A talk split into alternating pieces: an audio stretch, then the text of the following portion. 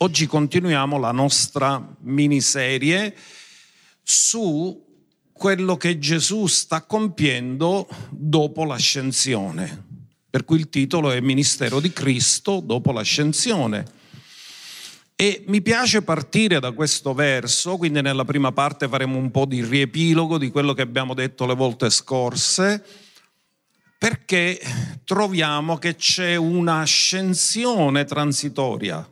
Quindi Gesù sale, poi scende di nuovo e c'è un'ascensione definitiva che tiene Gesù accolto fino a che non deve venire di nuovo sulle nuvole a rapire la Chiesa.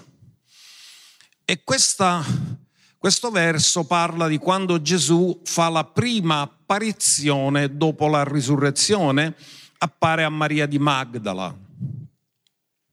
E dice così, non toccarmi perché non sono ancora salito al Padre mio, ma va dai miei fratelli e di loro che io salgo al Padre mio e Padre vostro, al Dio mio e Dio vostro.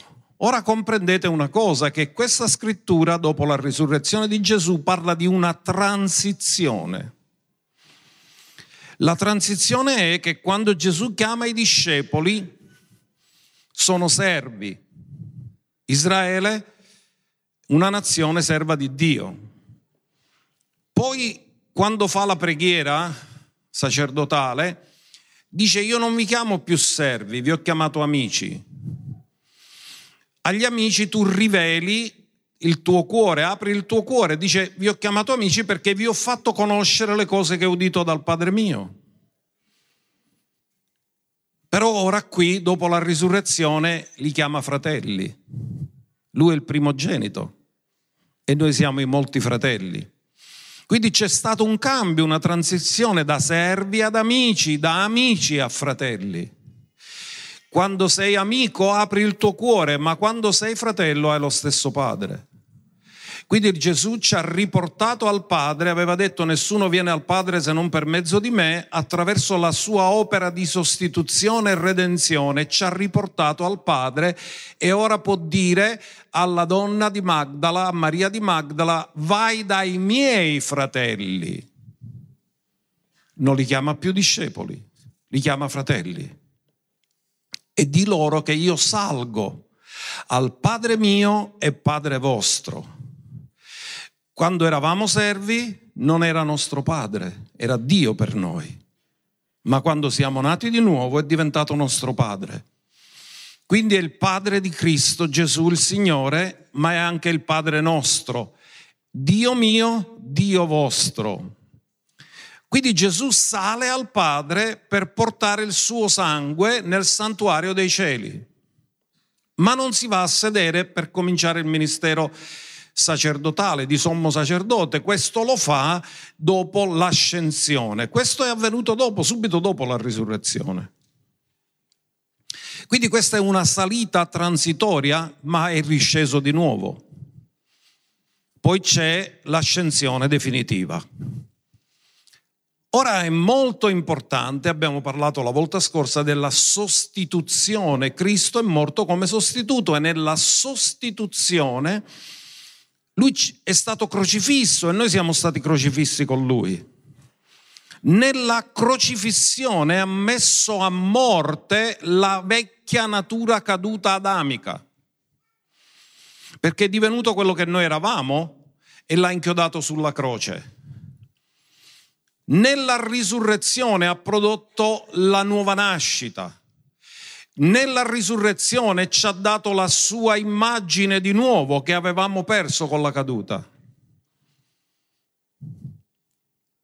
E poi, dopo che siamo nati di nuovo, non ha smesso la sua opera.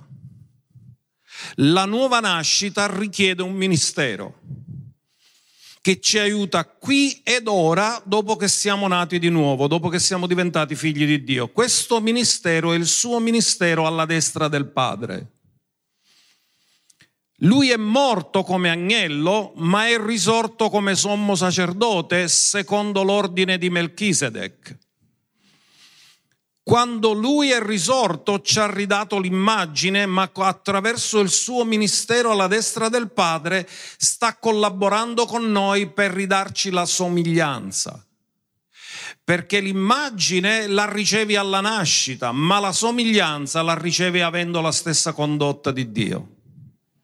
Quando viviamo santamente come Dio vive. Andiamo a vedere il Salmo 110 verso 4 dove si parla del fatto che Dio il Padre ha giurato e non si pentirà. Ora Dio dice sempre la verità, non ha bisogno di giurare, ma parla il linguaggio degli uomini. Quando noi giuriamo per qualcosa significa che lo facciamo diventare una cosa molto seria, molto importante e immutabile. Ora Dio non avrebbe bisogno di giurare, se giura può giurare solo per se stesso perché non c'è nessuno più grande di lui e dice l'Eterno ha giurato e non si pentirà, tu sei sacerdote in eterno, secondo l'ordine di Melchisedec. Quindi quando Dio dichiara in questo salmo, e noi Melchisedec lo vediamo apparire nell'incontro con Abramo in Genesi 14, Dio sta dicendo, che se c'è un sacerdozio eterno, sta dicendo prima di tutto che il sacerdozio aronico levitico non era eterno, era transitorio. Perché ciò che è eterno rimpiazza ciò che è del tempo. Quando è che è finito il sacerdozio aronico levitico? Quando Gesù è morto sulla croce, che cosa è avvenuto? Che si è squarciato il velo del Tempio che separava luogo santo e luogo santissimo. Da quel momento Dio non accettava più sacrifici di animali, perché il sangue di Cristo era stato versato e l'unico sacrificio che Dio accetta è il sangue di suo figlio. Quindi questo è terminato e ora Dio sta facendo qualcosa che se noi lo comprendiamo vivremo sempre nella vittoria e nel trionfo. Perché la sostituzione alla croce e alla risurrezione ci ha prodotto la morte alla vecchia natura e la nuova natura in Cristo. Ma il ministero alla destra del Padre produrrà di essere partecipi della natura divina la somiglianza di Dio. Poi ci torneremo su questo verso per capirlo meglio. Ma andiamo a vedere ora quali sono le funzioni che sta svolgendo Gesù come sommo sacerdote alla destra del Padre. E questa mattina sottolineeremo una cosa che non piacerà ad alcuni, ma noi predichiamo la verità sia che piaccia che non, o che non piaccia, perché la verità rende liberi. Allora, guardiamo questo verso in Ebrei 7, verso 18, perché ci deve rinnovare la mente, perché quando noi oggi offriamo a Dio un sacrificio, facciamo un'offerta o portiamo le decime, non li diamo alla Chiesa, li diamo al sacerdote Melchisedec. Questo deve rinnovare la nostra mente perché questo verso ci insegna che tutte le nostre offerte, tutte le nostre decime vengono presentate al sommo sacerdote. Alcuni dicono faccio l'offerta alla Chiesa. No, io non faccio l'offerta alla Chiesa, io faccio l'offerta al mio sommo sacerdote. Una, se io lo faccio alla Chiesa mi aspetto qualcosa dalla Chiesa, ma se io la faccio al mio sommo sacerdote mi aspetto la benedizione da lui. Ora guardate cosa dice. Inoltre, quelli che qui ricevono le decime, parla dei leviti, sono uomini mortali.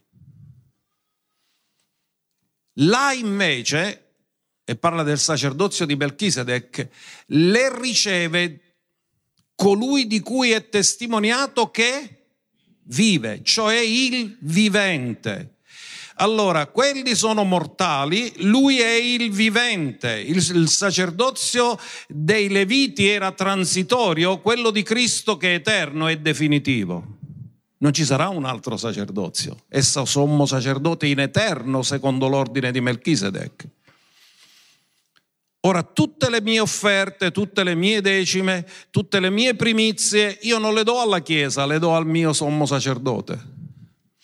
E il sommo sacerdote dice qui, guardate, le riceve. Chi le riceve? Le riceve il sommo sacerdote. Questo deve rinnovare la nostra mente, perché alcune persone pensano che stanno dando alla Chiesa, no, è il sommo sacerdote che dà alla Chiesa, tu li dai al sommo sacerdote e il sommo sacerdote li dà alla Chiesa. Noi non riceviamo da voi, noi riceviamo da Lui. Lui è la sorgente, noi siamo mezzi, ma Lui è la sorgente di tutto. Ora, se andate a studiare attentamente questo, scopriamo che lui è il nostro grande sommo sacerdote a cui noi offriamo tutti i nostri sacrifici spirituali, a cui offriamo la lode, a chi offriamo il ringraziamento, a chi offriamo l'adorazione, la offriamo a lui. Lui è il nostro sommo sacerdote e lui la sistema e la porta al Padre. Perché il sommo sacerdote rappresentava il popolo. Quindi lui si presenta al Padre rappresentando noi. Io dico sempre che noi non siamo degli sconosciuti nel cielo, abbiamo un sommo sacerdote che ci conosce, che prega per noi ogni giorno. Tu non sei sconosciuto in cielo, tu sei conosciuto. Abbiamo un grande sommo sacerdote. Ora il riepilogo un mafiro a fallo al solito. Ebrei 3.1, questo doveva essere un riepilogo ma per un mafiro. Ebrei 3.1, andiamo su questo. Perciò fratelli santi, come ti chiami tu? Nino. Sant'Antonino, qua c'avevo qua Sant'Antonino. Santa Rosanna. San Daniele, ma non è il prosciutto, che, che, che appena pensano San Daniele, la già la gente comincia. C'è Sant'Antonino pure. Allora, la parola di Dio dice che siamo santi. Santi significa appartati per uno scopo divino.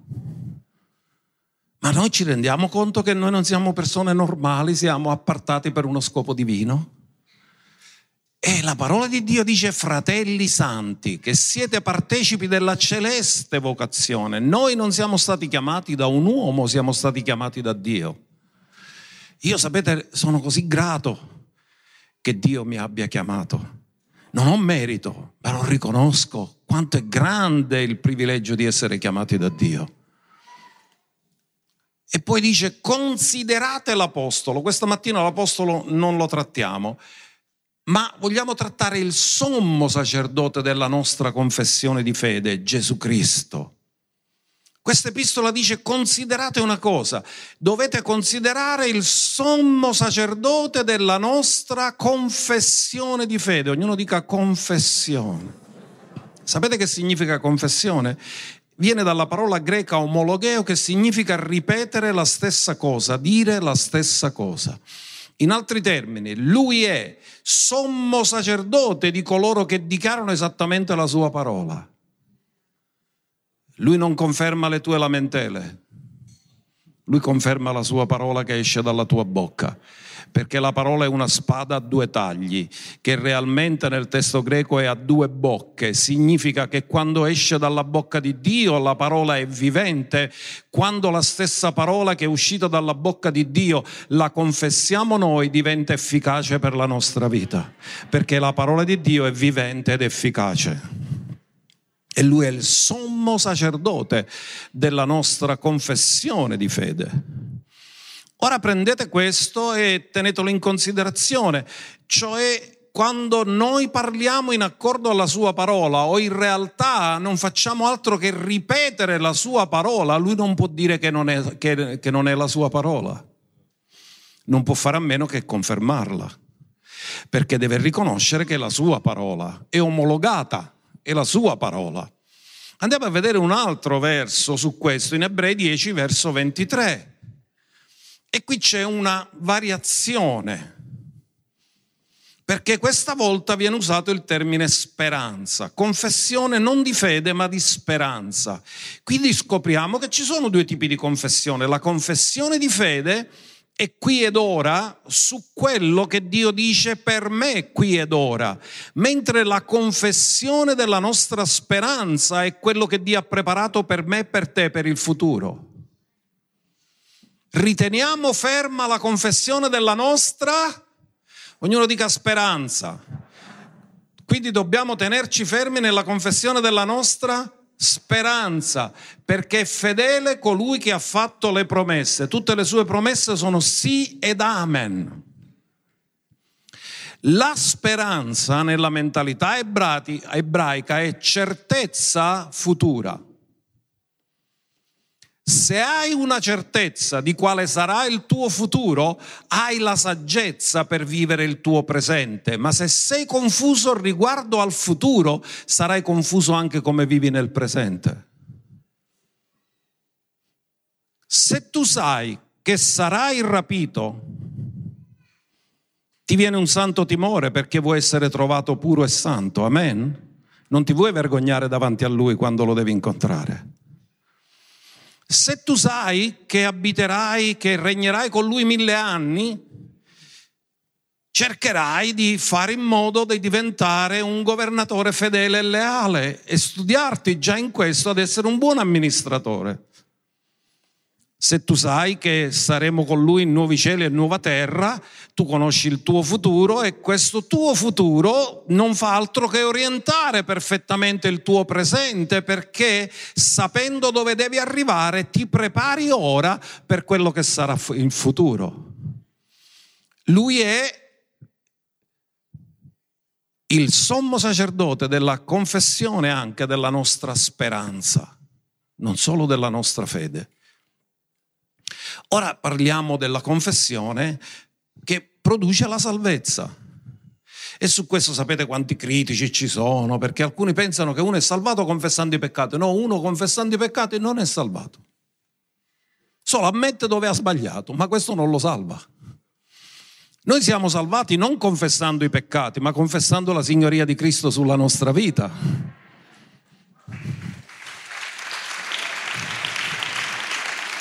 Confessare peccati può produrre perdono, ma confessare la signoria di Cristo produce salvezza. Ora andiamo a vedere Romani 10, 8 e 10, che è quello che facciamo tutte le domeniche quando facciamo la preghiera di salvezza, non abbiamo fatto altro che impararla da qui. Ma che dice essa? La parola è presso di te, nella tua bocca e nel tuo cuore.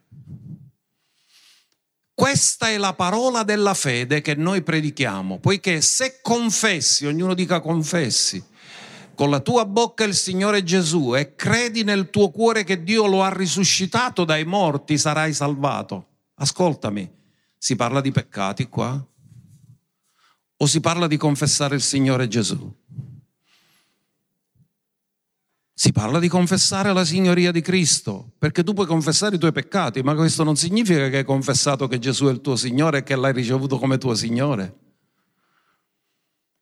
Ed è normale che quando tu ricevi Gesù come Signore non ti piacerà più il peccato, perché Dio rimuove da noi la natura di peccato alla nuova nascita. Il peccato diventa un incidente, non è una cosa normale in un nato di nuovo. Quindi dice, se tu confessi nel tuo cuore, credi nel tuo cuore che Dio l'ha risuscitato dai morti, sarai salvato. In altri termini, la tua salvezza coincide con la nuova nascita che coincide con la risurrezione di Cristo. In altri termini, per Dio tu sei stato salvato quando Cristo è risuscitato e quando ne viene a conoscenza di questo è tu lo confessi, non fai altro che rendere attuale ciò che duemila anni fa è successo. Diventa attuale per te. Col cuore infatti si crede per ottenere la giustizia e con la bocca si fa confessione per ottenere la salvezza. Quindi la salvezza è il prodotto della fede del cuore e della confessione della bocca perché così nasci di nuovo. Non è confessando gli sbagli che hai fatto nel passato che ti fa nascere di nuovo, ma confessando la signoria di Cristo ti fa nascere di nuovo. Confessando che Dio l'ha risuscitato dai morti, che noi eravamo identificati con Lui, siamo morti con Lui e siamo risorti con Lui. Questo ci fa nascere di nuovo. Quindi notate la parola qui, confessione. Questa cos'è? È la confessione della nostra fede. Noi crediamo che noi siamo morti con Cristo, siamo risuscitati con Lui e lo dichiariamo. La salvezza Dio l'ha fatta semplice, non l'ha fatta complicata, l'ha fatta semplice.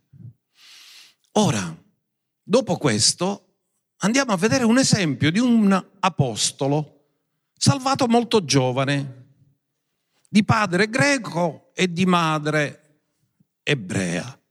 Chi era? Timoteo. Timoteo, come riportato in prima Timoteo 6,12, è convertito alla fede da Paolo. Timoteo, qui c'è riportato l'esortazione che gli fa il padre spirituale. Timoteo diventa apostolo poi alla fine. Ma come comincia la sua esperienza? Paolo lo incoraggia dicendogli combatti il buon combattimento della fede. Che cos'è il combattimento della fede? chi è che vince nel combattimento della fede? Quando c'è un incontro di pugilato, vince chi rimane in piedi. Quando c'è un combattimento della fede, vince chi rimane fermo sulla parola.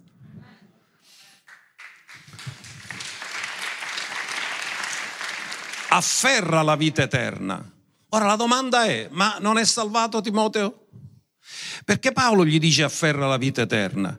Perché la nuova nascita ti dà la vita eterna. Chi crede ha vita eterna, ma afferrare la vita eterna è vivere una vita partecipe della natura divina. Tu puoi avere la vita eterna e continuare a vivere nella carne e tu puoi avere la vita eterna e afferrarla e vivere nello stesso standard di vita di Dio. alla quale sei stato chiamato e per cui hai fatto la buona confessione di fede. Cosa ha fatto Timoteo? La buona confessione di fede. Tutti voi l'avete fatto la buona confessione di fede. Paolo gli ricorda, Timoteo, ricordati, tutto è iniziato così, quando hai fatto la buona confessione di fede davanti a molti testimoni. In altri termini, quando Timoteo ha ricevuto Gesù pubblicamente, era forse in un servizio pubblico, in un culto pubblico, lui ha dichiarato che lui che era ebreo riceveva Gesù come Signore della sua vita, come suo Messia e l'ha fatto pubblicamente. E Paolo dice ricordati della buona confessione che tu hai fatto davanti a molti testimoni. E Gesù che cos'è? Il sommo sacerdote della nostra confessione di fede. Quando tu hai fatto la confessione di fede, ricevendo Gesù come Signore della tua vita, il sommo sacerdote in cielo ha registrato. Tu forse tu scuidassi quando successe, ma lui ce l'ha scritto perfettamente. Il giorno che hai fatto la buona confessione di fede, che lo hai ricevuto davanti a molti testimoni.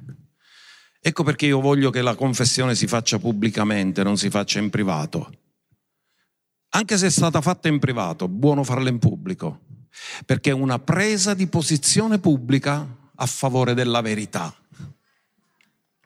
Andiamo a vedere qualche altro verso, perché in 2 Corinzi 9:13 Paolo parla dei Corinzi e dice che anche loro confessavano l'Evangelo di Cristo e la signoria di Cristo perché a causa della prova di questa sovvenzione essi glorificano Dio per che cosa? Per l'ubbidienza all'Evangelo di Cristo che voi confessate, per la liberalità con cui ne fate parte a loro e a tutti. Quindi lui sta dicendo voi confessate l'Evangelo di Cristo, voi confessate la signoria di Cristo e poiché voi l'avete fatto questa sovvenzione non nel vostro nome ma nel nome di Cristo non l'hanno fatto al nome loro, l'hanno fatto per Cristo.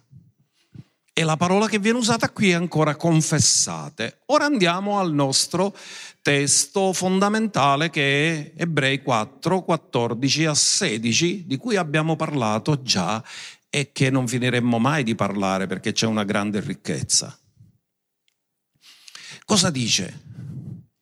Avendo dunque un gran sommo sacerdote, che passato attraverso i cieli. Quando Gesù è asceso, cosa ha attraversato? Primo cielo, secondo cielo, terzo cielo e si è andato a sedere nel terzo cielo. È passato attraverso i cieli. Passando dal secondo cielo, Satana e i suoi demoni non hanno potuto fermarlo. Amen. Lui è asceso, ha attraversato il secondo cielo, dove ci sono principati e potestà. E ci disse, poi ne vedremo dopo.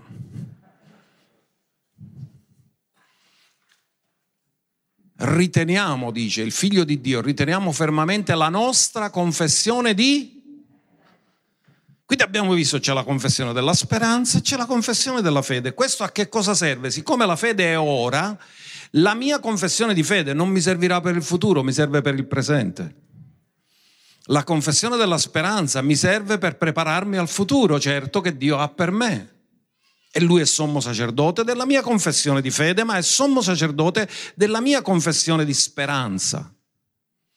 In questo caso dice la confessione di fede, quindi significa per bisogni che abbiamo qui ed ora dopo la nuova nascita. Cosa sta dicendo ancora? Infatti noi non abbiamo un sommo sacerdote che non possa simpatizzare con le nostre infermità o debolezze, ma uno che è stato tentato in ogni cosa come noi. Ascoltate, Gesù è stato qui sulla terra, sa che vivere sulla terra è vivere in un ambiente avverso, dove il principe di questo mondo combatte lui è stato tentato come noi senza però mai peccare, il che significa non ti meravigliare quando sei tentato, perché se il nemico l'ha fatto con Gesù, lo può fare perfettamente con noi, ha il potere di tentare chiunque lui vuole, ma voglio dirti una cosa, quando sei tentato la tentazione non è peccato, e dire sì alla tentazione è il peccato. Gesù è stato tentato, ma mai ha detto sì alla tentazione. E lui ti capisce quando tu sei tentato. E quando tu sei tentato, io ti dico una cosa, qual, qualsiasi sia la tentazione che tu avrai, se quando sei tentato tu ti rivolgi a lui e gli dici Signore Gesù, dammi la forza di resistere alla tentazione, lui te la dà perché è lì apposta per te come sommo sacerdote.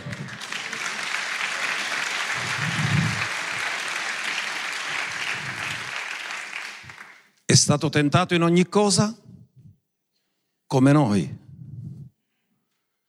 In altri termini, qualsiasi tentazione tu puoi avere, lui già l'ha avuta. E qualsiasi tentazione lui ha avuto, l'ha vinta. E quindi ti può insegnare a te come vincere tutte le tentazioni. Non ha mai commesso peccato. Quando pieghiamo la volontà alla tentazione, il peccato è concepito. Ma se resistiamo alla tentazione, la tentazione non è peccato. La tentazione è il sistema di Satana per fare venire fuori da te il peggio. E invece la prova è qualcosa che Dio usa per fare venire fuori da te il meglio. La prova è per promuoverti, la tentazione è per abbatterti. Andiamo avanti con questa scrittura. E qui c'è poi la conclusione meravigliosa. Accostiamoci dunque con piena fiducia. Sbagliamo, facciamo errori, siamo deboli. Cosa fa il nemico? Ti accusa e dice: Ah, ma l'ho visto come ti sei comportato, visto come sei debole, visto come sei fragile. Allora che ci vai a fare dal Signore? È come quelli che dicono: Io in chiesa per ora sono stato male, non vengo in chiesa. E proprio quando stai male hai più bisogno di venire in chiesa. Devi venire quando sei debole perché in chiesa ricevi forza, ricevi parola, ricevi comunione, ricevi incoraggiamento.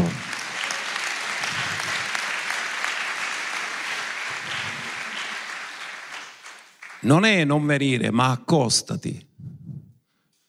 Accostiamoci con piena fiducia in altri termini Gesù dice io capisco le tue debolezze, capisco le tue difficoltà, capisco le tue tentazioni, capisco i tuoi alti e bassi, capisco i tuoi salti di umore. Perché il nostro umore non è stabile. Sentiamo una bella notizia e ci entusiasmiamo, sentiamo una cattiva notizia e ci rattristiamo. E lui capisce perfettamente perché è stato sulla terra sente che hanno ucciso Giovanni Battista, gli può fare mai piacere suo cugino, si addolora. Ha passato le stesse cose che passiamo noi. E dice accostiamoci con piena fiducia. Questo è l'appello di Dio. Qualsiasi cosa tu stai passando, non lo usare mai come una scusa per non accostarti a Dio. Ma acquisisci piena fiducia sapendo che sei amato, che sei capito, che sei considerato, che tu sei candidato a ricevere sempre grazia, aiuto al tempo opportuno e misericordia. Che ci sta a fare il sommo sacerdote là? Distribuisce grazia, misericordia e aiuto in ogni momento di bisogno. Questo è il suo ministero. Non è per aiutare i forti che non ne hanno bisogno, è per aiutare i deboli, per aiutare i tentati, per aiutare le persone che si trovano in necessità, in difficoltà. Questo è il suo ministero e dice io l'ho costituito apposta per questo. E quando ti trovi tentato che fa? Non vieni? E allora che ci sta a fare lui là se tu quando sei tentato pensi di fare, potercela fare da solo? Invece vieni e chiedimi aiuto e io ti darò aiuto, ti darò forza. Qualsiasi sia la situazione che stai passando, la grazia è sempre più grande del tuo bisogno perché altrimenti non potremmo vivere nella vittoria. Lui ci conduce sempre in trionfo in Cristo Gesù. Ora guardiamo qualcosa di importante. Ritorniamo un pochino, dopo aver sottolineato questi concetti, al fatto che lui è il sommo sacerdote della nostra confessione di fede, cioè quando noi ripetiamo esattamente la sua parola. Andiamo a vedere Isaia 55. Verso 11 c'è una rivelazione meravigliosa che dà il profeta dicendo così sarà la mia parola uscita dalla mia bocca. Essa non ritornerà a me a vuoto. Ora fermati un attimo, qualsiasi cosa Dio dice è impossibile che ritorni a lui a vuoto. Questo mi ha sempre toccato e mi ha sempre stimolato nella fede. Quando noi dovevamo costruire questo locale non avevamo i soldi, ma io non ho chiesto a Dio i soldi, io ho detto è la tua volontà, lo dobbiamo fare, ci comandi di farlo? E il Signore ha detto vi comando di farlo. E ha detto io provvedo nel momento del bisogno, tu i soldi non ce l'hai, ma non ti preoccupare, arriveranno nel momento del bisogno. E oggi il locale è nostro, il terreno è nostro. Quando qui l'abbiamo preso era solo un immondezzaio, un luogo di ritrovo di coppiette, un luogo di ritrovo di tossicodipendenti. Abbiamo buttato via quattro camion di siringhe quando abbiamo fatto le pulizie. Ma Dio lo vedeva questo luogo pieno suo, dei suoi figli che lo adoravano e diventava un luogo di salvezza, di redenzione, di battesimo dello Spirito Santo e di miracoli. Non abbiamo chiesto a Dio soldi, abbiamo chiesto la sua parola. Quando tu hai la sua parola, tutto il resto viene da sé perché la sua parola non torna a lui a vuoto. Senza avere compiuto ciò che desidero e realizzato pienamente. Mi piace questa parola pienamente, cioè non si scorda manco un minimo particolare. Realizzato pienamente. Giovani coppie che si sono sposate o, gio- o coppie che si devono sposare quando io e mia moglie ci dovevamo sposare, non avevamo le risorse economiche per affrontare il matrimonio. E sapete cosa abbiamo fatto? Abbiamo pregato, abbiamo detto, padre, non sei tu nostro padre, il padre naturale non mi può aiutare molto, ma tu sei mio padre. E ci dice, ma la lista di nozze a papà nostro. E tutte le cose che abbiamo chiesto, sapete che è successo? Sono avvenute tutte.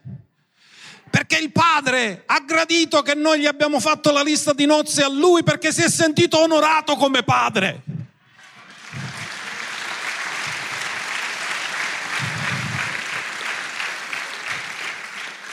Abbiamo detto tu non sei tu nostro padre?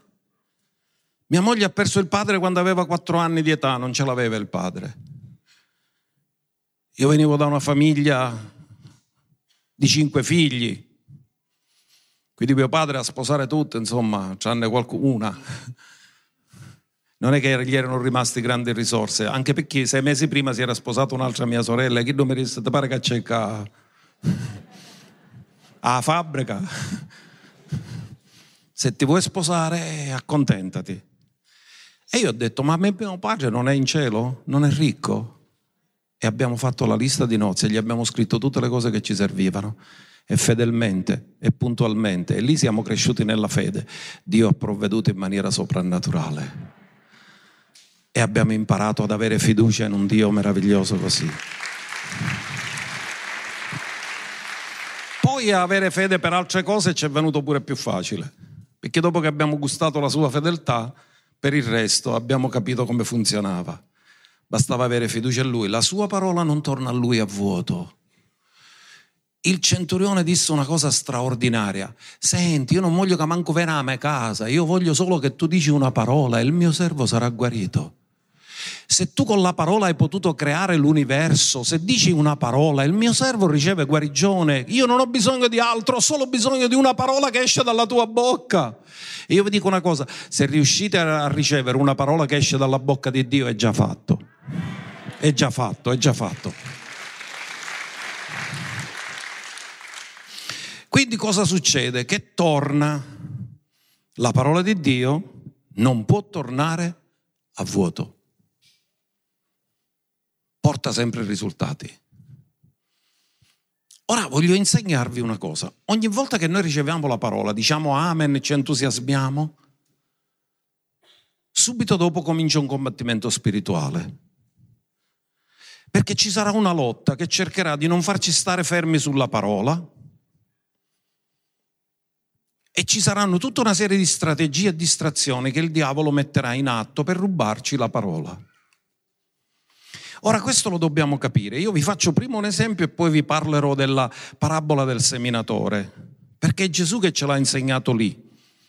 L'esempio è, vi ricordate quando Gesù disse ai discepoli di passare all'altra riva?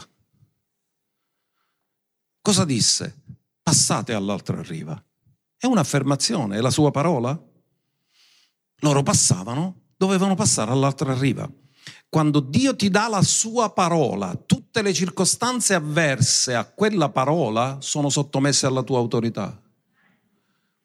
E loro se lo sono scordati, perché nella tempesta si sono dimenticati quello che Gesù aveva detto loro. E Gesù li rimproverò per la loro incredulità. Perché se lui aveva detto passate all'altra riva, loro avevano autorità sulla tempesta. Lui ha esercitato autorità, ha detto taci, calmati, il mare subito si è calmato. Ma la stessa autorità l'avevano loro che avevano ascoltato la parola, ma si sono fatti distrarre dalla tempesta. E invece di rimanere fermi nella parola che avevano ricevuto, si sono fatti distrarre e sono entrati nell'incredulità. Ma andiamo a vedere in Matteo 13, verso 3, Gesù spiega che quando la parola del regno viene predicata, può trovare quattro tipi di terreno. Andiamo a leggere Matteo 13, verso 3. Questa parabola è molto importante perché Gesù ha detto, se non capite questa non capirete tutto il resto delle parabole. Quindi ha detto, ed egli espose loro molte cose in parabole, dicendo, ecco, un seminatore uscì a seminare. Mentre seminava, una parte del seme cadde lungo la strada. E gli uccelli vennero e lo mangiarono. Cioè, questi uccelli aspettavano solo che il seme venisse sparso. Lungo la strada è facile da vederlo, mentre sei un terreno coltivato è difficile, arriva questo seme e gli uccelli rapaci vanno per mangiare il seme. Cosa vi ho detto? Ogni volta che ascoltiamo la parola comincia una guerra spirituale perché ci sono gli uccelli rapaci che ti vogliono rubare il seme della parola. Un'altra cadde in luoghi rocciosi dove non c'era molta terra e subito germogliò perché il terreno non era profondo. Per germogliare non c'è bisogno di profondità, però per mettere radici c'è bisogno di profondità. Andiamo ancora avanti. Ma levatosi il sole, fu riarso perché non aveva radice, si seccò. Perché l'umidità non si prende dal sole, dal sole si prende la luce. L'umidità si prende dalla terra. Quindi non avendo radici non prendevano l'umidità della terra e si è seccata. Un'altra cadde tra le spine, le spine crebbero e la soffocarono. E un'altra cadde in buona terra, meno male, e portò frutto dando il 100, il 60 e il 30 per uno. In altri termini Gesù cosa ha voluto dire? Il seme della parola, che ora vedremo che è la parola del regno, ha il potenziale di fare portare frutto fino a cento volte tanto. Il punto è che se viene rubato non porterà frutto. Se si trova in un terreno sbagliato viene soffocato, ma se si trova in un terreno buono porta frutto e secondo come è concimato e trattato il terreno porterà o il 30 o il 60 o il 100. Ma il seme ha il potenziale di portare il 100 se trova le condizioni giuste. I discepoli dissero, ma che voleva dire? Che voleva dire? Parlo per chi ci segue dall'Italia. E Gesù spiega loro la parabola e la comincia a spiegare dal verso 18. Nel verso 18, sempre di Matteo 13, dice, voi dunque intendete la parabola del seminatore. Quando qualcuno ode la parola del regno, che cosa ode la? La parola del regno.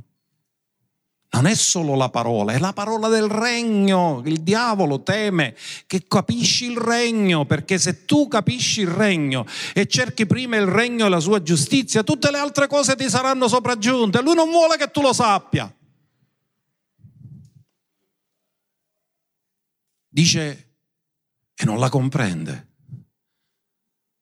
Il maligno viene e porta via ciò che era stato seminato nel suo cuore. Cosa ha detto Gesù? Sono gli uccelli. Gli uccelli rapaci rappresentano il maligno che viene a rubare il seme.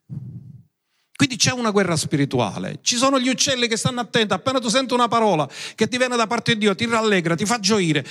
Appena lui ti preparerà una difficoltà, un problema, per farti venire meno nell'ubbidienza a quella parola, e nel rimanere fermo in quella parola.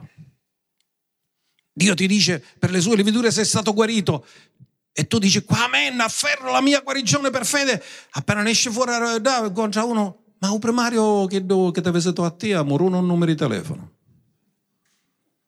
E già annullato tutto. Comprendete che significa che se tu dici amen potevi rimanere fermo. E Gesù spiega, il maligno viene e porta via ciò che è stato seminato nel suo cuore. Questo è colui che ha ricevuto il seme lungo la strada. È quello che ha ricevuto il seme in luoghi rocciosi. Quindi la strada cosa rappresenta? Il fatto che non l'abbiamo capito. Dice non la comprende, non capisce il valore. Poi dice quelli che, sono, che ha ricevuto il seme in luoghi rocciosi e colui che ode la parola subito la riceve con gioia, ma è di corta durata, ha radici. Cosa succede? Non ha radici. Che cosa usa il nemico? Sopraggiunge tribolazione o persecuzione. Ascoltatemi bene, ogni volta che siete perseguitati significa che il nemico ha visto un tesoro in voi che non vuole che si realizza. Per questo dice che se uno vuole vivere piamente in Cristo Gesù sarà perseguitato la persecuzione è l'evidenza di una paura del diavolo che tu possa realizzare il proposito di Dio che Dio ha depositato dentro di te. Quindi cercherà di scoraggiarti quando sei ancora piccolo perché sa che quando metti radici non ti potrà scoraggiare più. Quindi sopraggiunge tribolazione o persecuzione. Appena tu arrivi qua, esci dalla chiesa, vai in casa, lo vai a dire ai tuoi parenti, e subito comincia la prima persecuzione. Ma non inizia a finire ne evangeliste. Ma che ti fecero un lavaggio rocere verde? La persecuzione comincia subito dopo, la tua casa, i tuoi parenti, i tuoi amici cominceranno a scoraggiarti e a dirti che hai sbagliato direzione, che hai sbagliato tutto. Cosa succede? Ricevi la parola del regno e arriva tribolazione e persecuzione, ma lì devi mettere radici e dici io so in chi ho creduto.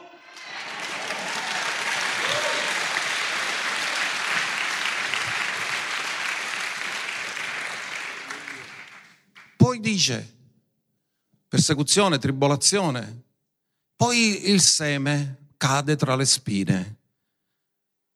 E cosa sono le spine? Sollecitudini, preoccupazioni, ansietà, l'inganno delle ricchezze. Chi è figlio crede nell'eredità, chi è orfano cerca di farsi sicurezze umane. Se sei figlio e l'hai capito, è Dio che penserà per il tuo futuro, non sei tu. Quindi non avrai pa- il tuo cuore preoccupato per il futuro perché è tuo padre che si occupa del tuo futuro. L'inganno delle ricchezze, farti sentire sicuro solo perché hai risorse, ma le risorse, sapete, in un terremoto finiscono subito. Può avere un palazzo e ti casca in 5 minuti. La nostra certezza non è nelle risorse, ma nella sorgente delle risorse, che non viene mai meno. Da lì l'acqua non smette mai di scorrere. Soffocano la parola e diviene infruttuosa, ma grazie a Dio c'è il terreno buono. Dillo, io sono un buon terreno dove la parola di Dio, la parola del regno porta frutto. Dichiaralo, credilo che tu sei una buona terra dove la parola di Dio porta frutto. Ora guardate. Andiamo ancora avanti. Quello invece che riceve il seme nella buona terra, dillo, quello sono io. E colui che, dice, che ode la parola, la comprende e porta frutto e produce uno il cento, un altro il sessanta, un altro il trenta per uno. Avete notato che c'è guerra spirituale, persecuzione, tribolazione? Gli uccelli vengono e vogliono mangiare il seme, concupiscenze, preoccupazioni, ansietà, sono tutte armi che usa il nemico per distoglierti dalla parola del regno. E tutte queste cose le passiamo tutti. Le persecuzioni le abbiamo passato tutti. Ma ringraziamo Dio che ci ha dato la grazia di rimanere fermi, perché se siamo qua significa che abbiamo vinto. E continueremo a vincere e a trionfare nel nome di Gesù, perché la conoscenza negli ultimi tempi aumenterà, non diminuirà. Quindi, guerra spirituale che dobbiamo vincere. E che fa il Signore quando sei perseguitato? Vai da Lui, Lui ne sa, ne sa, parlare molto di persecuzione. Tribolato, ti capisce. Come lo vinciamo? Andando sempre a Lui, accostandoci a Lui, sommo sacerdote. Capisce perfettamente quello che tu passi, tribolazione, persecuzione, incomprensioni, beffe, tutto quello che passiamo, Lui lo capisce perché l'ha passato prima di noi. Quindi lui è il sommo sacerdote della nostra confessione di fede, qui ed ora. Andiamo a vedere alcuni versi in 2 Pietro 1, 3 e 4 che sono molto interessanti.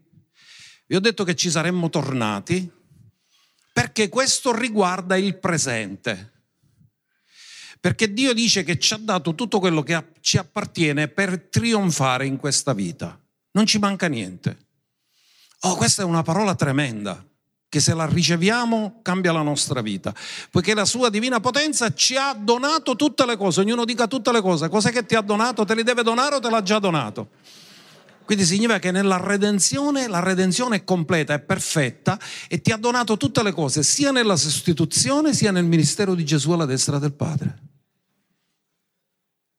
Tutte le cose che appartengono alla vita, e alla pietà.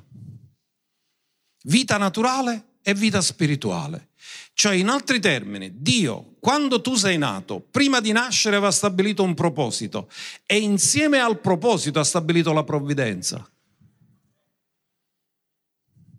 Eden fu fatto per Adamo. In Eden c'era tutto. Quindi Dio stabilì tutto quello che gli serviva per adempiere il proposito. Non solo l'ha creato, ma l'ha posto in un ambiente dove lui poteva adempiere il proposito. Quindi dice che ci ha donato tutte le cose. Voglio che questo entri nel vostro cuore. Dillo, Dio mi ha donato tutte le cose che appartengono alla vita naturale e alla vita spirituale, qui ed ora. Per mezzo della conoscenza di colui che ci ha chiamati mediante la sua gloria e virtù. Come lo realizziamo questo? Attraverso la rivelazione attraverso le quali ci sono donate le preziose e grandissime promesse affinché per mezzo di esse diventiate che cosa? Partecipi della natura divina. L'immagine la ricevi alla nuova nascita. Vivere lo standard di vita di Dio è santificazione progressiva che elimina da te la potenza del peccato e ti fa vivere nello standard di santità di Dio. Partecipe della natura divina. Fermati un attimo. Nella natura divina ci può essere mancanza?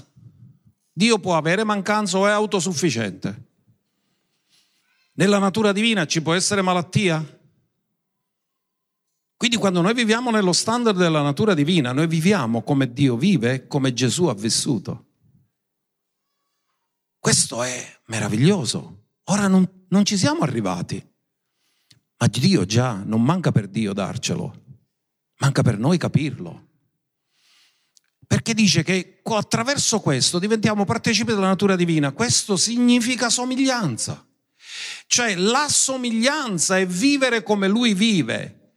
La immagine la riceviamo quando siamo nati nella sua famiglia, ma la sua somiglianza la riceviamo quando viviamo come lui vive. Diventiamo partecipi della natura divina. Ditelo forte, io voglio essere partecipe della natura divina dopo essere fuggiti dalla corruzione che è nel mondo a motivo della concupiscenza. Corruzione o degrado significa prendere una cosa complessa che funziona e farla diventare semplice come elementi chimici che non hanno vita. Quando ti danno potassio, magnesio, sali minerali d'estate perché su ramo, hanno vita? No, sono prodotto di degradazione, sono diventati elementi chimici. Probabilmente erano nel corpo di qualcuno, ma sono stati degradati, sono stati ridotti a elementi chimici. Gli elementi chimici sono gli elementi più semplici che compongono la nostra vita, ma non hanno vita.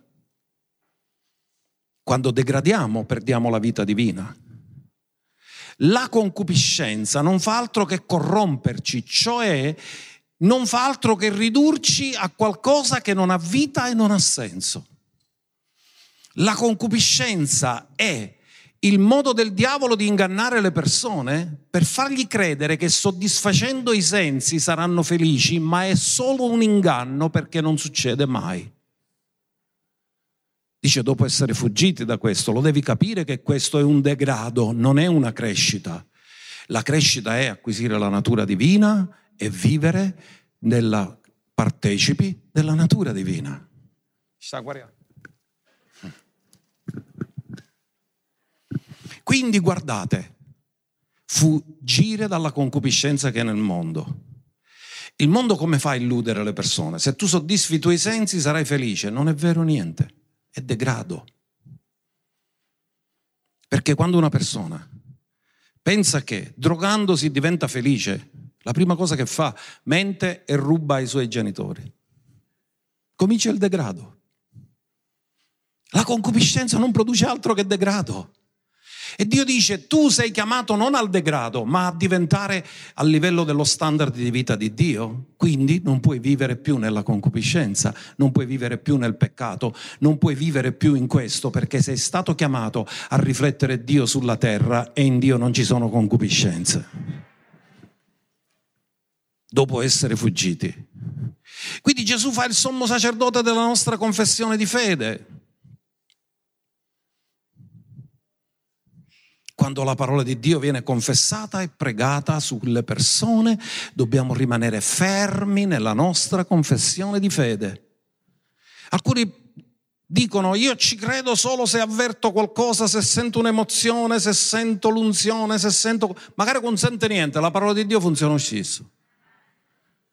La parola di Dio non è legata alle tue emozioni. La parola di Dio semplicemente non torna a lui a vuoto indipendentemente da quello che senti o non senti. Se ti senti guarito o non ti senti guarito, comunque sia la parola ti ha guarito e tu devi rimanere fermo in quello.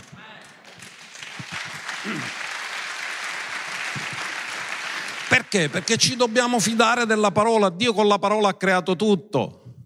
Guardiamo il prologo di Giovanni, che ci ricorda che tutte le cose fatte sono state fatte attraverso la parola. Nel principio era la parola e la parola era presso Dio e la parola era Dio. Egli, la parola, era nel principio con Dio. Tutte le cose sono state fatte per mezzo di Lui. Fermati un attimo. Tu sei stato fatto per mezzo di Lui. Non ti sei fatto da solo. Non sono stati i tuoi genitori che ti hanno fatto, loro hanno contribuito, ma chi ti ha fatto è Lui. Tu non sei uno sconosciuto, tu sei l'opera delle sue mani. E nessuna delle cose fatte è stata fatta senza di lui. In altri termini, tutto ciò che esiste è creato. E tutto ciò che è creato è creato per mezzo della parola. Per questo quando il centurione disse di soltanto una parola, tu sei la parola. Se tu dici una parola, siccome non può tornare a te a vuoto, basta che la dici è già così. Quello di cui abbiamo bisogno, lo ripeto di nuovo, non abbiamo bisogno di cose, abbiamo bisogno della parola.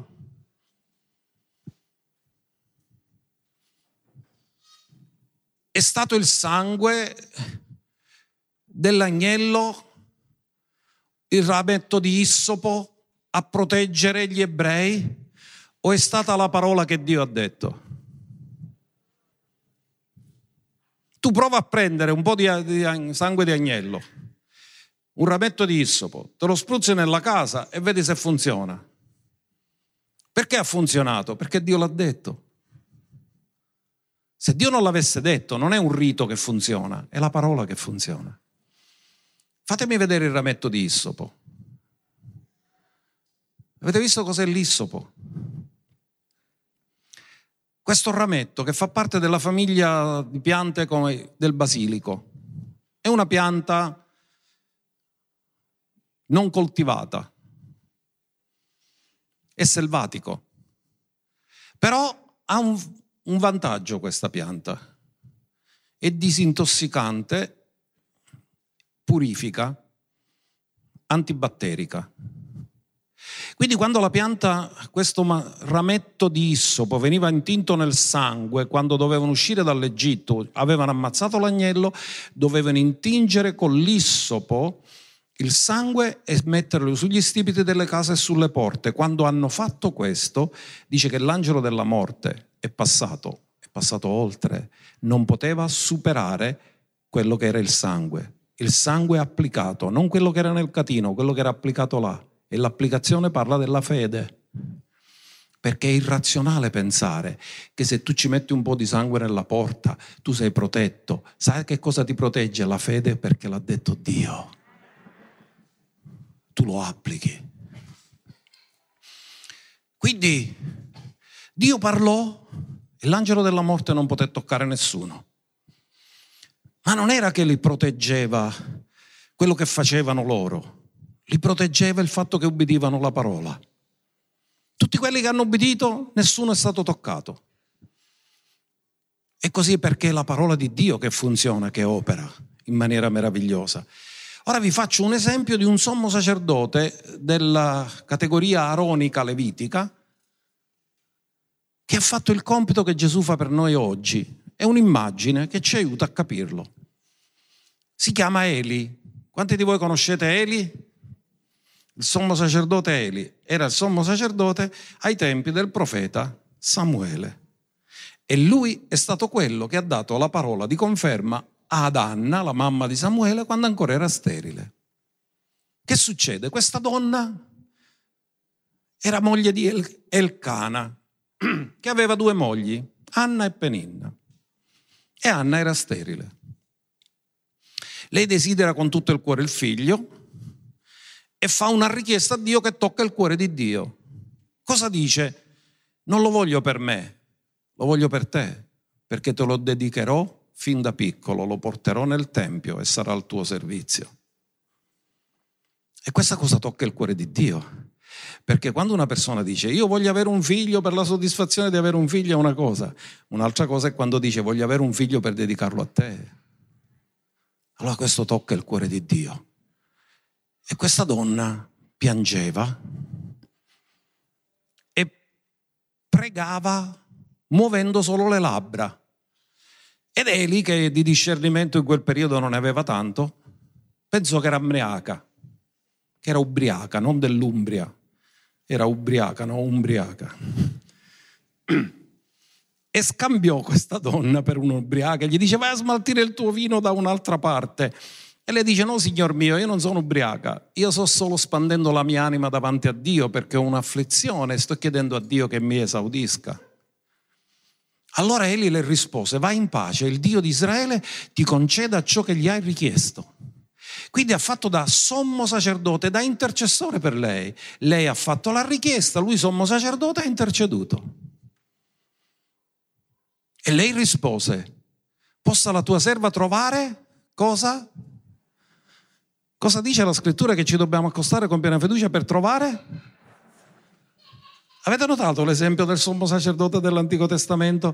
Che lei va lì per trovare grazia ai tuoi occhi. Così la donna se ne andò per la sua via, prese cibo e il suo aspetto non fu più triste.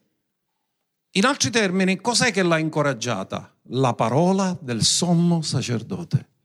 Lei non è uscita di là incinta, lei è uscita di là con una promessa suggellata dall'intercessione del sommo sacerdote. E lei non divenne più triste subito la parola fece effetto nella sua vita. Ma andiamo a vedere il verso 20, che nel verso 20 dice che appena tornò a casa, dopo un poco di tempo, a suo tempo, Anna concepì e partorì un figlio. Permettetemi di dirvi una cosa, lei è rimasta incinta della parola quando il sommo sacerdote le ha dato la benedizione, poi quello che la parola ha generato spiritualmente si è manifestato fisicamente. Lei poi concepì e partorì un figlio a cui pose nome Samuele, dicendo, ce l'ho perché l'ho chiesto all'Eterno. In altri termini, ha goduto di un sommo sacerdote sulla terra. Ora pensate una cosa, e se lei non fosse andata lì e non avesse ricevuto la parola del sommo sacerdote, sarebbe rimasta sterile a vita. Per questo la parola dice accostatevi con piena fiducia, perché questo cambierà tutto nella vostra vita, perché non avete bisogno di altro che di una parola del sommo sacerdote. Questo ci illustra il ministero di Gesù alla destra del Padre attraverso questo esempio dell'Antico Testamento. Ora, quando noi parliamo la parola, la parola è come applicare il sangue. Ora ascoltate, quando loro hanno applicato il sangue poteva sembrare una cosa strana, un rito strano, non comprensibile. Così quando noi parliamo la parola, ad alcuni potrebbe sembrare qualcosa di incomprensibile, però la parola è potente. E Dio la conferma. La parola è come applicare il sangue, ti protegge i demoni vedono che tu hai dichiarato la parola e dicono che non c'è più niente di fare perché la parola è stata pronunciata e Dio la conferma quella parola con i segni che l'accompagnano.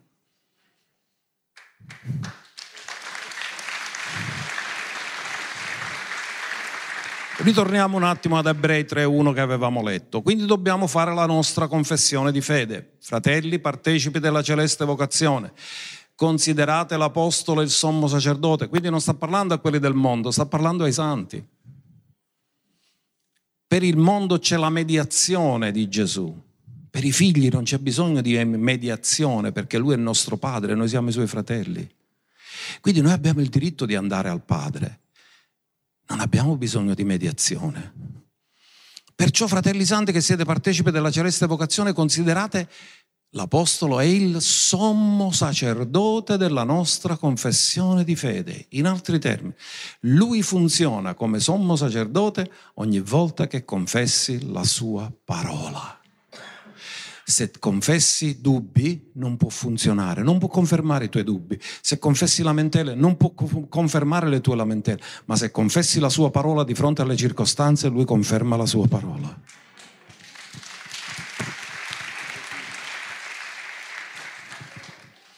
Ora vi do una chicca. Giovanni 14, 12. In verità, in verità vi dico, chi crede in me farà anch'egli le opere che io faccio. Ci crediamo? Quante persone credono in Gesù? Dillo, io posso fare le opere che lui ha fatto. In altri termini, i miracoli dei Vangeli non sono scritti per dire quanto è stato bravo Gesù, ma per dirti che anche tu li puoi fare. E poi dice, anzi ne farà di più grandi. Perché io vado al... Quindi Gesù di che cosa sta parlando? Sta parlando del suo ministero alla destra del Padre, quindi sta parlando di qualcosa che avviene dopo l'ascensione. Ora ascoltate cosa dice dopo. Quindi perché il dopo è il seguito di questa affermazione. Verso 13 dice, qualunque cosa chiederete nel nome mio, la farò. Ascoltate, non dice il Padre la farà, io la farò. Ora, quando si parla di preghiera, dice tutto ciò che chiederete al Padre nel mio nome, il Padre ve lo darà, vi esaudirà. Ma ora qui non sta parlando de, della preghiera, sta parlando della confessione della parola e lui come sommo sacerdote la conferma e la fa realizzare.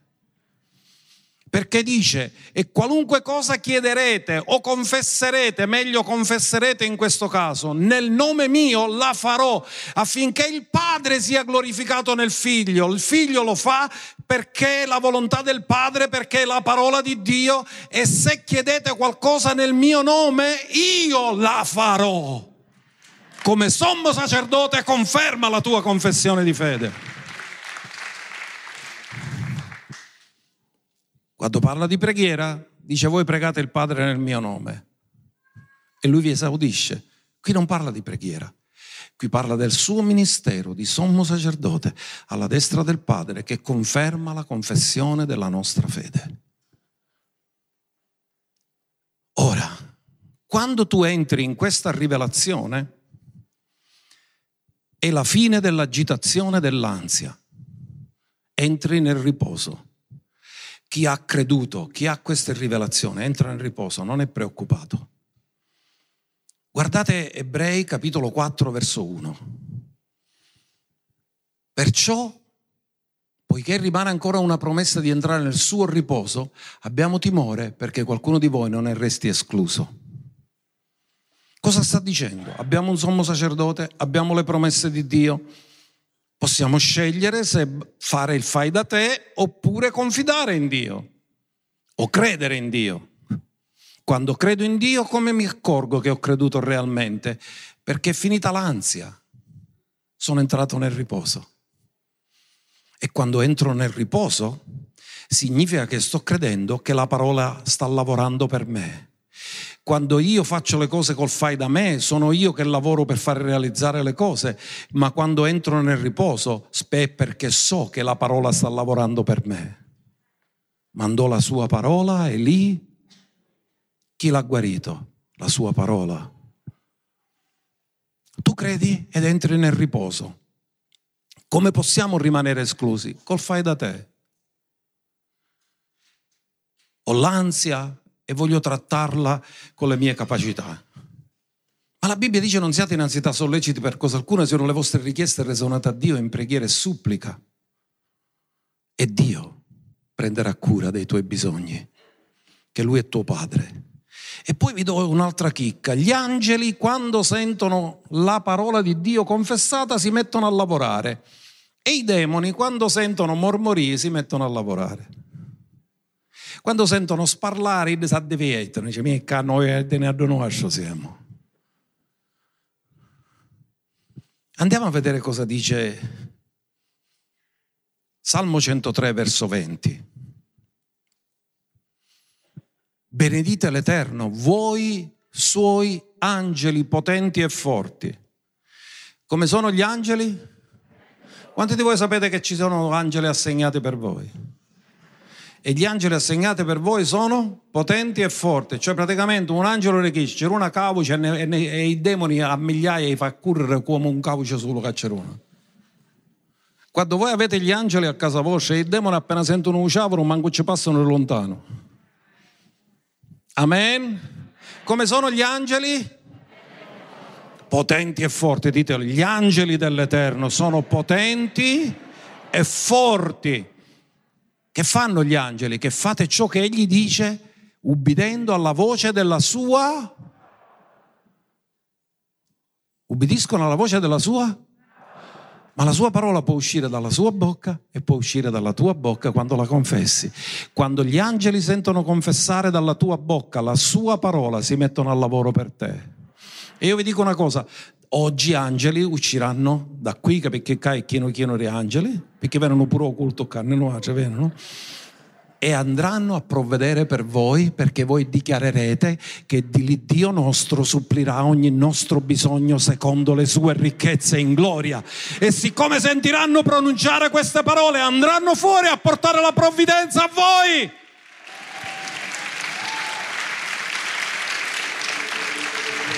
Dillo, gli angeli sono al lavoro in mio favore. Sentono la voce, ubbidiscono alla voce della sua parola. Quando facevamo combattimenti spirituali, facevamo una cosa, ne addebitavamo. C'erano persone che avevano demoni, noi chiamavamo gli angeli, ci dicevamo rateci legnate, e chi cominciava a chiccare voce. Perché gli angeli sono potenti e forti e i demoni erano terrorizzati dalla presenza degli angeli che lavorano quando sentono la parola di Dio uscire dalla tua bocca.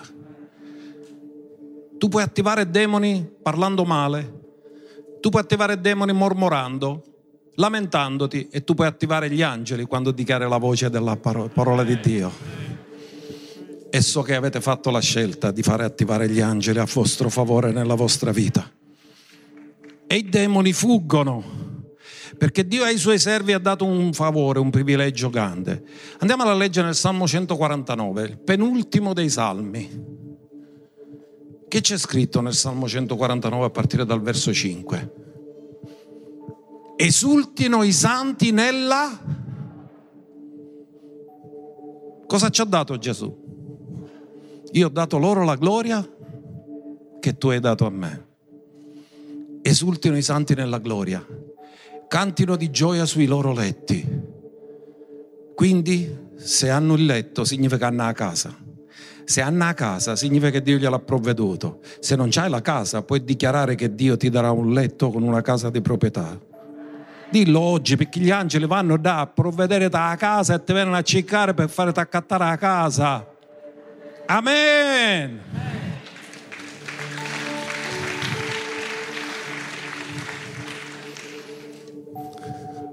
Abbiano nella loro bocca le lodi di Dio, non lamentele. E una spada a due tagli nella loro mano. Spada a due tagli, Ebrei 4:12 dice che ha due bocche, significa esce dalla bocca di Dio potente, vivente, ed esce dalla tua bocca e diventa efficace per te. A che serve la spada a due tagli? Per fare vendetta sulle nazioni, infliggere castighi sui popoli. Che facciamo guerra naturale? No, questa è guerra spirituale questo è contro principati, potestà.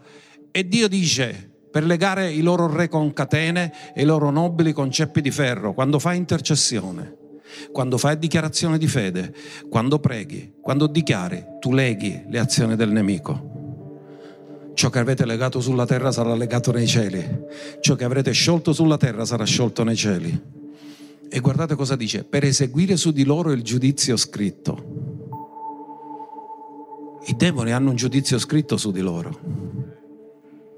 Sono condannati per sempre. E tu puoi eseguire questo giudizio ogni volta che si vogliono levare contro di te. E poi guardate cosa dice che è bello. Questo è l'onore riservato a tutti i suoi. Non, non aspettare un attimo per dichiarare che sei santo. Dillo, parla per me. Io sono santo, dillo. Questo è l'onore dichiarato a tutti i suoi. Se non sei santo ti ci facciamo diventare subito oggi. Santo subito. Attraverso la fede in Cristo diventiamo santi. Questo è l'onore riservato a tutti i suoi santi e poi ognuno dica alleluia. Ditelo un alleluia forte. Alleluia. Alleluia!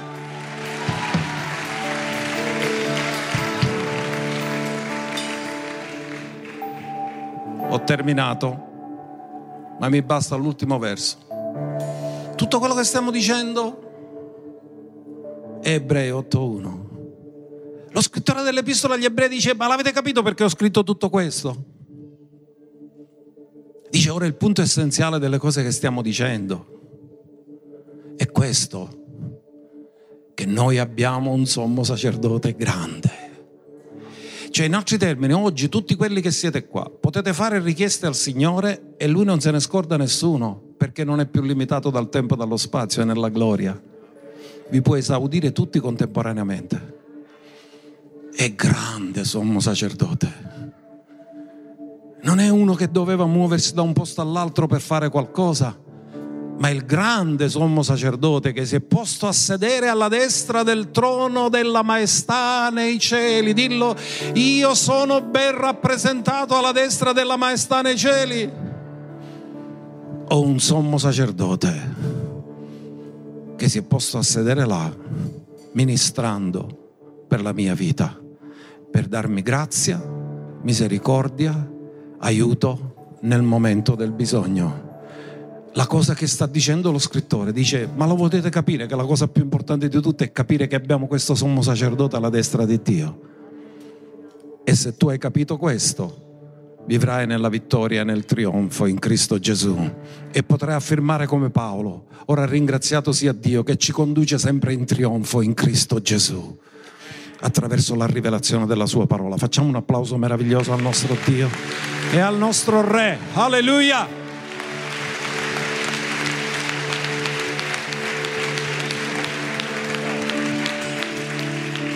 Grande sei tu, Signore. Avete ricevuto? Ci vogliamo alzare. Vogliamo fortificare la nostra fede. Siate stabili, siate fermi. Quando ricevete una parola del Signore non mi smuovete. Rimanete saldi nella confessione della fede, perché fedele è colui che ha fatto le promesse e tutte le sue promesse sono sì ed amen.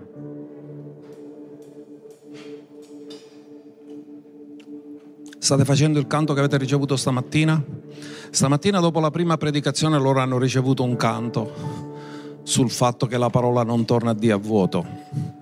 Ora spero che possano mandare i testi così possiamo cantarle. Alza le tue mani. Sento una presenza meravigliosa di Dio e una presenza angelica. Qui siamo molti di più di quelli che sembriamo, perché non ci siamo solo noi, c'è l'esercito di Dio. Stamattina non potevamo neanche terminare perché la gloria era così forte che ho dovuto fare una forzatura. Ho preso altri 5-6 minuti in più, però non potevo stare oltre, ma la presenza era così forte, tu ti puoi immergere nella presenza.